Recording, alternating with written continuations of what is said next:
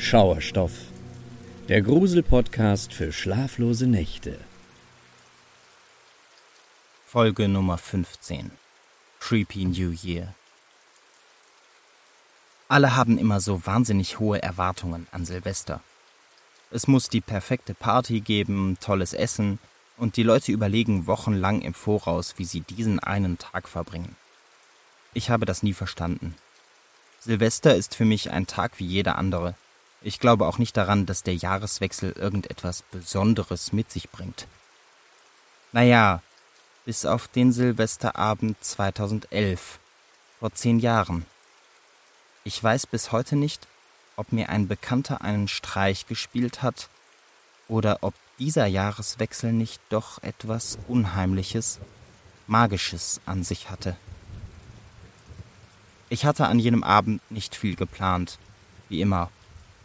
Am dreißigsten fragte mein Kumpel Aaron, ob ich nicht Silvester bei ihm vorbeikommen wolle, ein bisschen chillen, Fernsehen und etwas vom guten Essen seiner Eltern abgreifen.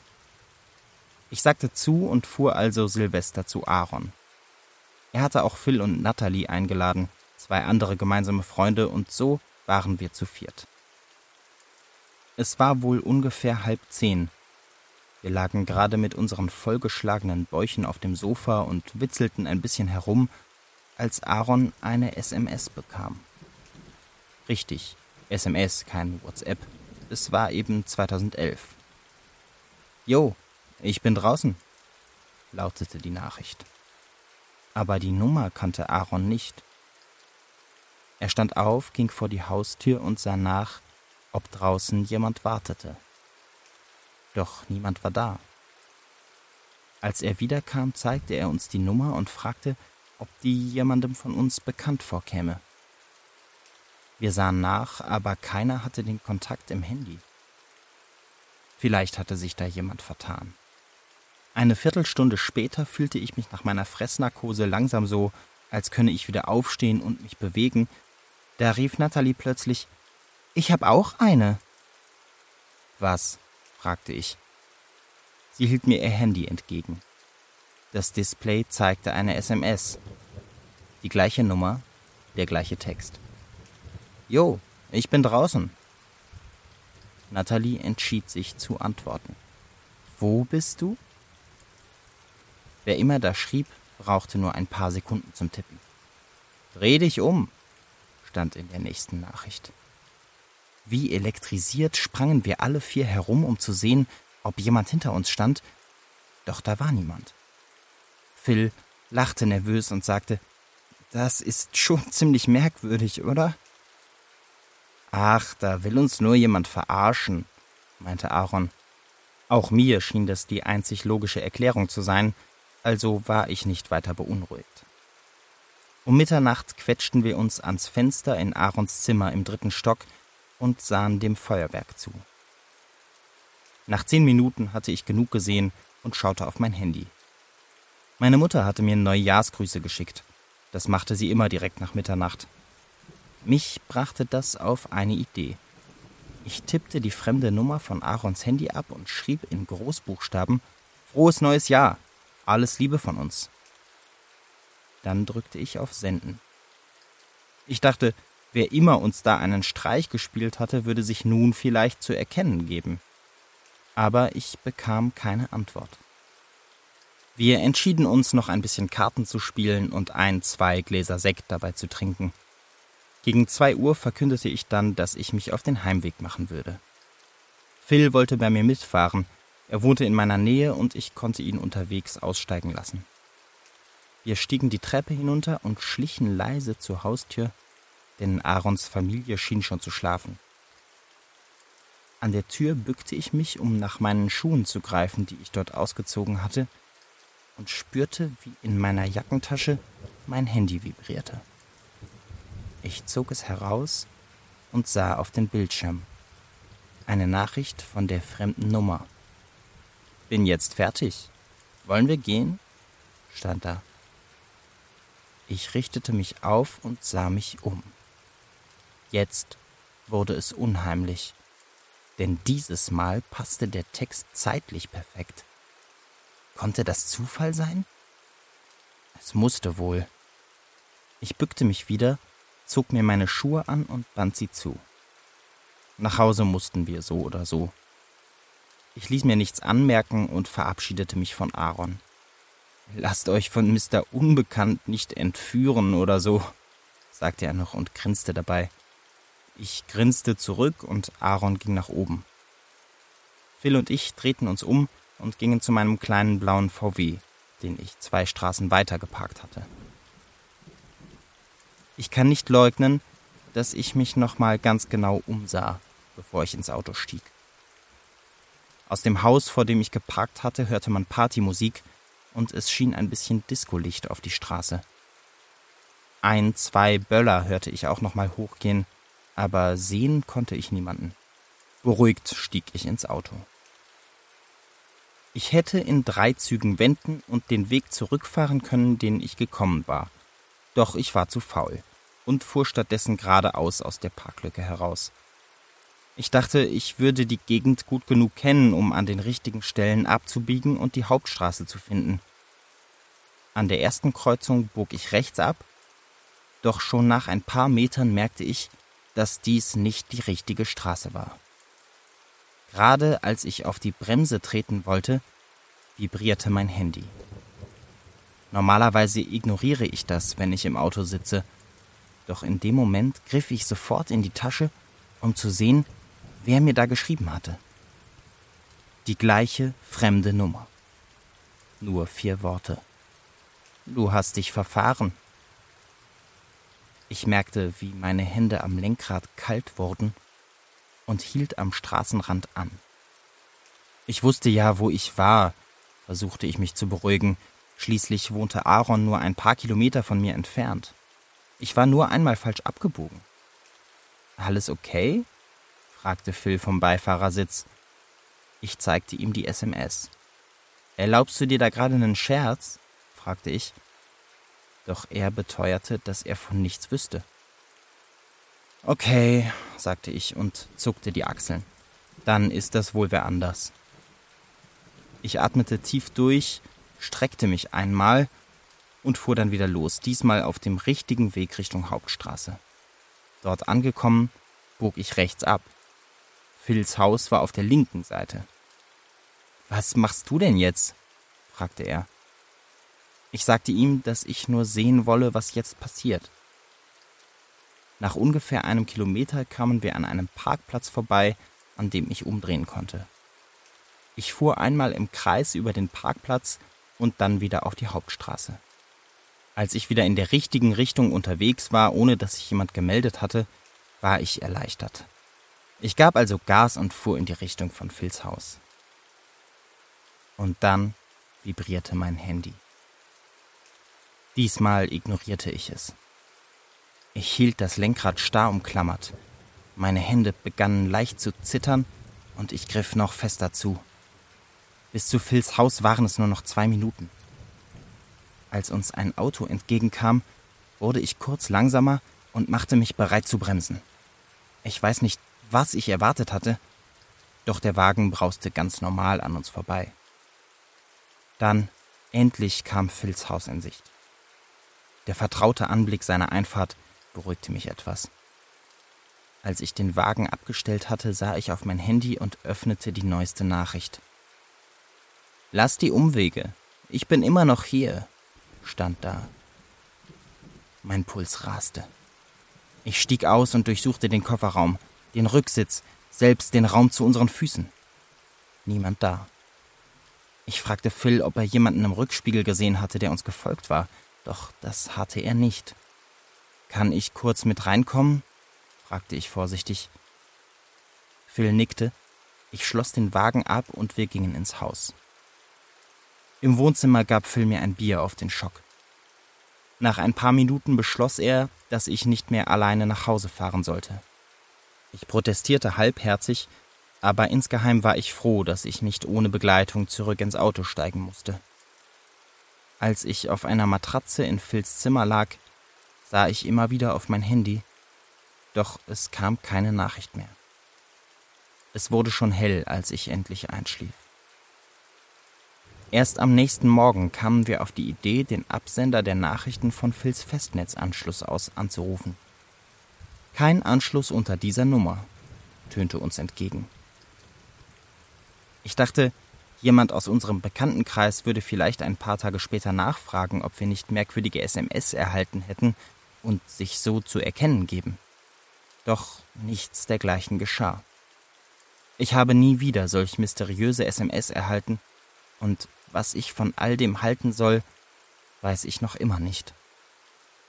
Doch mein Handy stelle ich seither in jeder Silvesternacht auf Flugmodus.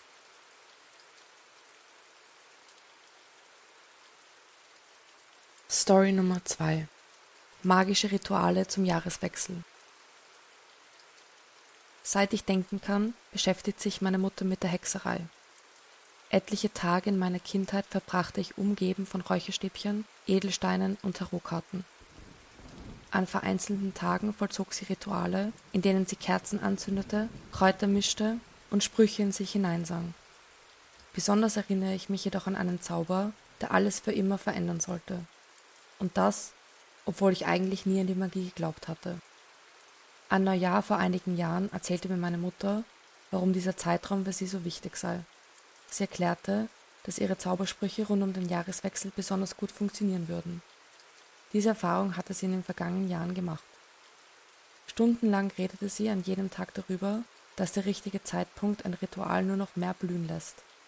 Ich hörte ihr zu, jedoch wussten wir beide, dass ich für ihre vermeintlichen Zaubertricks nichts übrig hatte. Wegen meiner Skepsis bestand meine Mutter darauf, dass ich bei ihren Ritualen dieses Jahr dabei war. Ich willigte halbherzig ein, und wir verabredeten uns für den kommenden Tag im Keller. Als der neue Tag angebrochen war, standen wir in ihrer Hexenecke in unserem Tiefgeschoss. Ich wunderte mich, denn ich hatte diesen Teil des Hauses noch nie betreten. So gut es ging, mied ich alles, was mit den absonderlichen Interessen meiner Mutter zu tun hatte. Nun sah ich, dass meine Mutter nicht nur an schwarze Magie glaubte, sondern sie auch tatsächlich praktizierte. Nur wollte ich sie nicht noch mehr verurteilen, also hörte ich achtsam zu. Sie stand nun vor mir und erklärte mir, welche Kräuter welche Wirkung hatten. Ich nickte und tat sehr interessiert. Dann fragte ich sie, welches Ritual wir heute vollziehen würden. Es ist ein Zauber, der das Böse unter uns entblößt und uns davor schützt, meinte meine Mutter. Erstaunt blickte ich sie an.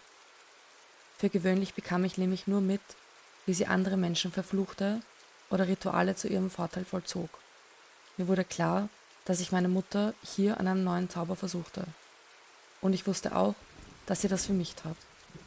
Ich freute mich, wie immer, wenn einer meiner Mitmenschen sich um mich bemühte. Also nahm ich mehrere lange rote Kerzen und stellte sie in einem Kreis auf. Insgesamt waren es sechs Kerzen, die ich anschließend auch anzünden musste. Ich setzte mich auf den Boden und wartete auf meine Mutter, die sich nun auch zu mir niederließ. Es waren bereits eine Schale, Öle, Kräuter und Papier auf dem Boden platziert. Meine Mutter reichte mir eine Anleitung. Ein kleines Stück Papier, das sie das Rezept nannte. Darauf stand geschrieben, ich solle verschiedene Kräuter in der Schale zerdrücken. Währenddessen bereitete meine Mutter die Öle vor, die wir für diesen Zauber brauchten. Sie tropfte einiges davon in die Schale und schmunzelte zufrieden. Nun war es soweit. Sie musste die Zeilen vorlesen, damit das Ritual auch funktionierte. Bis heute weiß ich nicht, um welche Sprache es sich gehandelt hat. Für mich klang es nach einer Mischung aus Latein und Altgriechisch, auch wenn ich beides nicht wirklich verstehe. Meine Mutter saß mir gegenüber, während sie die fremdartigen Worte von sich gab. Es roch bereits im gesamten Raum nach der Kräutermischung. Nicht mehr lange, bis das groteske Schauspiel endlich vorbei ist, dachte ich. Als sie das letzte Wort sprach, erloschen alle Kerzen in derselben Sekunde, ohne dass wir sie ausgemacht hatten. Es passierte von selbst. Ich starrte meine Mutter entgeistert an. »Glaubst du immer noch nicht, dass es Magie tatsächlich gibt?« fragte sie mich mit einem hämischen Lächeln im Gesicht. Ich blieb still. Ich wusste nicht, was ich wirklich dachte, noch was eigentlich der Realität entsprach. Und ehe ich mich versah, brach ein starker Windstoß durch das Zimmer. Er trug den Geruch der Kräutermischung von einem Moment zum anderen hinfort. Wieder hatte ich keine Ahnung, wie das möglich war. Die Zimmertüre war geschlossen, genau wie die fensterähnlichen Öffnungen. Unser Haar wehte, da der Windstoß so stark war. Auch meine Kleidung flatterte in dem Wind. Ich hatte das Gefühl, als ob der Windstoß sich im Kreis um uns herum bewegte. Ich hatte Angst vor dem, was ich nicht kannte, aber gerade erlebte. Und es sollte nicht mehr lange dauern, bis sich mein Leben für immer veränderte. Denn die Augen meiner Mutter drehten sich immer weiter nach hinten, sodass der Augapfel nicht mehr zu sehen war. Es war nur noch weiß. Ich fürchtete mich. Machte sie dies mit Absicht oder lag es an einem Zauber, der anscheinend wirklich funktionierte? Ich schrie nach ihr, aber sie rührte sich nicht. Und kurz darauf begann ihr gesamter Körper zu zittern. Ich lief zu ihr und rüttelte sie am gesamten Oberkörper. Aber auch jetzt. Sie gab kein Wort von sich. Ich bettelte und bettelte, aber kein Ton kam aus ihrem Mund. Meine Mutter war zwar noch hier, aber eigentlich schien sie bereits weit weg. Doch ein heller Ton erklang und der Wahnsinn hörte auf. Der Windstoß war vorbei, unsere Haare lagen wieder wie sonst an unseren Schultern. Meine Mutter konnte wieder sehen und zitterte nicht mehr. Auch meine Angst schien langsam aber sicher zu schwinden. Ich fragte meine Mutter, was da gerade los gewesen war, aber sie blickte nur durch mich hindurch. Das war für sie untypisch, denn sie hatte immer etwas zu sagen. Ich stand ihr gegenüber. Sie erinnerte mich, so wie sie gerade vor mir saß, an ein Kind. Wie ein fünfjähriges Mädchen sah sie mich an. Immer noch keine Reaktion. Ich begann mir Sorgen zu machen. »Soll ich einen Arzt rufen, Mama?« fragte ich sie. Aber sie lachte nur und zeigte mit ihrem Zeigefinger auf sich. Zuerst verstand ich nicht, worauf sie hinaus wollte, aber dann fügte sie noch hinzu, »böse«. Heute, vier Jahre später, ist dieses Wort immer noch das einzige, das meine Mutter von sich gab. Ist sie also auf der bösen Seite gefangen oder gar selbst der Inbegriff des Bösen? War es Magie oder ist meine Mutter in ihrem Ritual ein Fehler unterlaufen?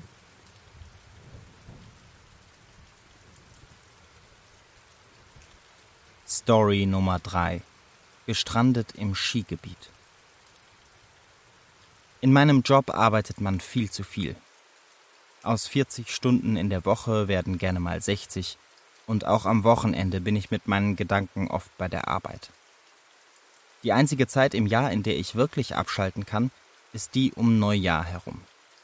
Die zwei Wochen ab Weihnachten nehme ich mir immer frei und fahre mit meiner Freundin ins Blaue. Mittlerweile ist das eine Art Tradition. Nicht groß planen, sondern einfach Sachen für eine Woche ins Auto packen und losfahren. Am besten irgendwo hin, wo man ein bisschen wandern und komplett loslassen kann. Vor drei Jahren rächte sich, dass wir so wenig planen. Unser Roadtrip verschlug uns vorübergehend in ein Skigebiet. Und wenn man Anfang Januar spät abends in einem Skigebiet landet, dann sind die Hotels voll. Nach einigen Stunden des Suchens und Herumfragens fanden wir noch ein heruntergekommenes Motel etwas außerhalb des Skiortes. Es war ein einsam am Straßenrand stehendes Häuschen mit moosbewachsenen weißen Wänden. Das Motelschild war handgemalt mit weißer Kreide auf einer schwarzen Tafel. Es baumelte über dem Eingang und mir schien es ein Wunder, dass es nicht herunterfiel, so viel Schneematsch, wie sich darauf türmte. Mir war nicht ganz wohl an diesem Ort.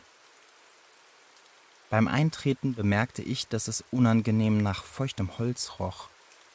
Naja, es ist ja nur für eine Nacht, dachte ich mir. Und im Vergleich zu den Hotels im Skiort hatten wir eine Menge Geld gespart.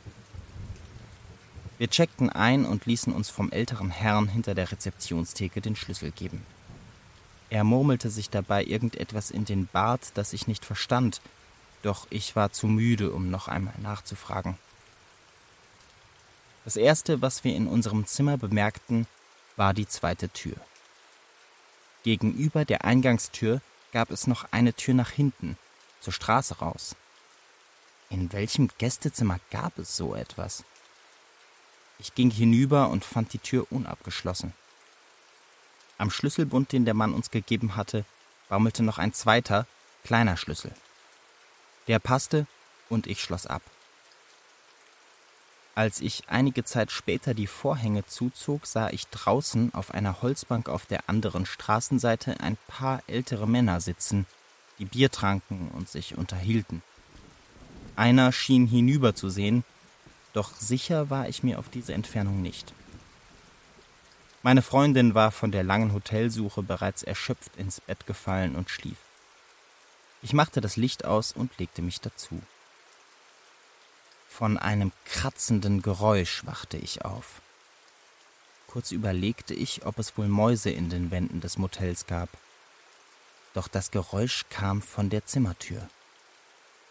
Ich stand auf und bemerkte, dass tatsächlich jemand an unsere Tür zu klopfen schien. Etwas unbeholfen, wie ein Hund an der Tür kratzen würde. Ich schlich hinüber, um meine Freundin nicht aufzuwecken, und guckte durch den Türspion. Einen Moment lang sah ich die Umrisse einer menschlichen Gestalt. Dann schob sich eine Hand vor das Guckloch. Ich zog den Kopf zurück. Mit laut pochendem Herzen stand ich hinter der Tür und wartete einige Sekunden. Dann sah ich wieder hinaus und erblickte nur die gegenüberliegende Wand. Ich schlich zurück ins Bett. Aus dem Augenwinkel nahm ich wahr, dass sich auch vor der Hintertür etwas bewegte. Doch das Geräusch hatte aufgehört. Den Rest der Nacht verbrachte ich in einer Art Halbschlaf. Immer wieder schreckte ich hoch und sah hinüber zur Tür. Doch es war kein ungebetener Besuch mehr zu sehen. Als mich meine Freundin am nächsten Morgen weckte, hatte sie schon unsere Sachen zusammengepackt und war abfahrbereit. Sie hielt mir einen zerknitterten Zettel entgegen.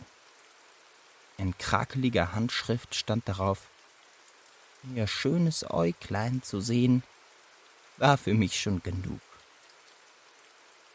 Ein Schauer lief mir über den Rücken und ich zog mir die Decke wieder bis ans Kinn. Ich erzählte meiner Freundin von meinen Erlebnissen aus der vergangenen Nacht.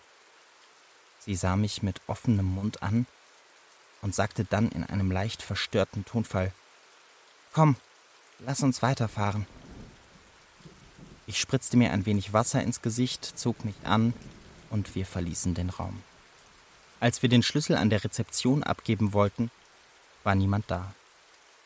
Eine Minute verging, dann zwei. Es war unheimlich still. Schließlich kam der ältere Herr, der uns am Vorabend den Schlüssel gegeben hatte, die knarzende Treppe herunter und schlurfte zur Theke.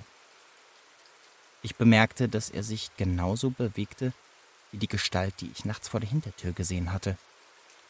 Oder bildete ich mir das ein? Er streckte wortlos die Hand aus und ich legte den Schlüssel hinein. Wir drehten uns um und gingen Richtung Auto. Dann, einer Eingebung folgend, hielt ich inne. Ich drehte um, kramte den zerknitterten Zettel heraus und legte ihn auf die Theke. Der Alte blieb stumm. Er sah mich gerade heraus an, ohne eine Reaktion zu zeigen. Sein Gesichtsausdruck hatte etwas Gruseliges, Lebloses. Ich drehte mich um und lief zum Wagen. Meine Freundin hatte bereits den Motor gestartet. Als wir zurück auf der Straße waren, versprachen wir uns, beim nächsten Mal im Auto zu übernachten, wenn wir kein einladendes Hotel finden würden.